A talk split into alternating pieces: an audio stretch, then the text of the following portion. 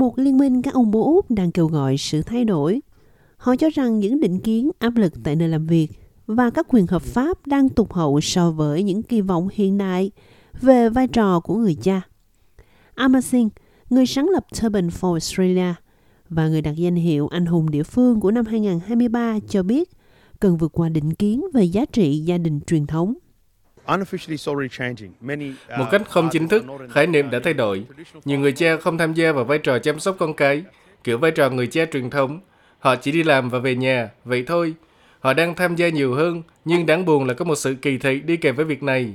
Những người đàn ông có thể trở thành những người cha tốt hơn với con cái, đóng vai trò quan trọng trong gia đình và mang lại cuộc sống tuyệt vời cho con cái của họ. Trở thành cha mẹ là điều mà những người cha có nguồn gốc nhập cư thường cảm thấy khó khăn. Đó là kinh nghiệm của Doji Kobodo.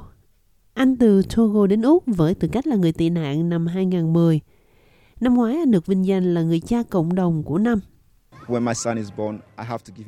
Khi con trai tôi chào đời, tôi tắm cho con. Cả đời tôi chưa bao giờ thấy người đàn ông nào làm việc đó.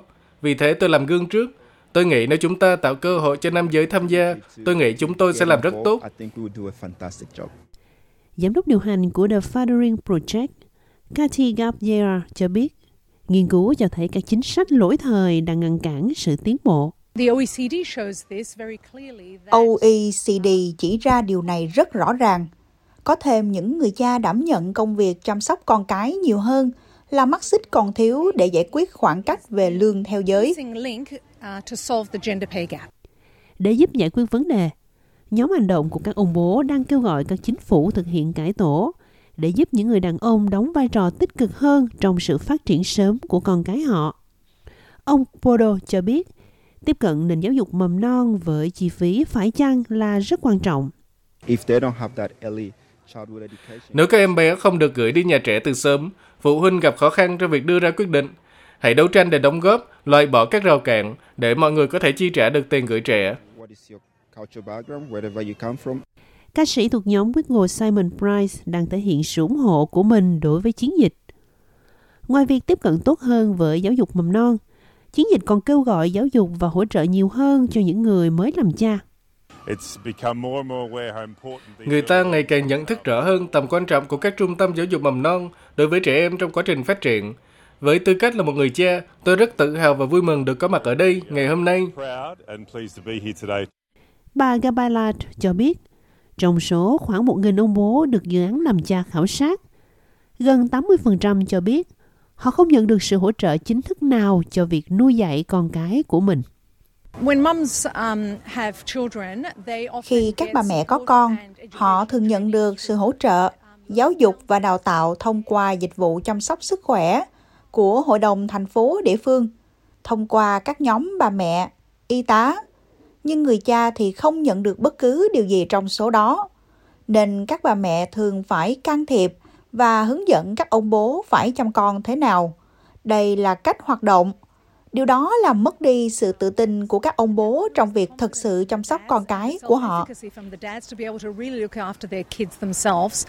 Liên minh đang kêu gọi áp dụng 12 tuần nghỉ phép có lương do liên bang tài trợ cho người cha. Hiện tại họ chỉ được hỗ trợ 2 tuần nghỉ phép. Dự án làm cha cho thấy 85% các ông bố Úc tham gia khảo sát không được hưởng chế độ nghỉ phép dành cho cha mẹ và cảm thấy có trách nhiệm phải tiếp tục làm việc.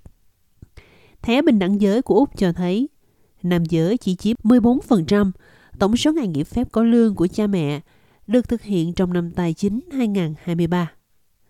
Giám đốc chiến dịch Thrive by Five và cựu thủ tướng Nam Úc Jay Weatherill cho biết ông muốn nam giới thảo luận về các vấn đề này và giúp thay đổi thái độ. Điều này thật khó khăn, nhưng tôi nghĩ đó là một cuộc trò chuyện mà cánh đàn ông có thể có với những người khác. Bạn có thể nói về vấn đề nan giải này. Nếu chúng ta làm đúng, điều đó sẽ tốt cho trẻ em, tuyệt vời cho người phối ngẫu của bạn. Nếu có sự chia sẻ bình đẳng hơn trong việc nuôi dạy con cái, điều này có ích cho xã hội và cộng đồng rộng lớn hơn.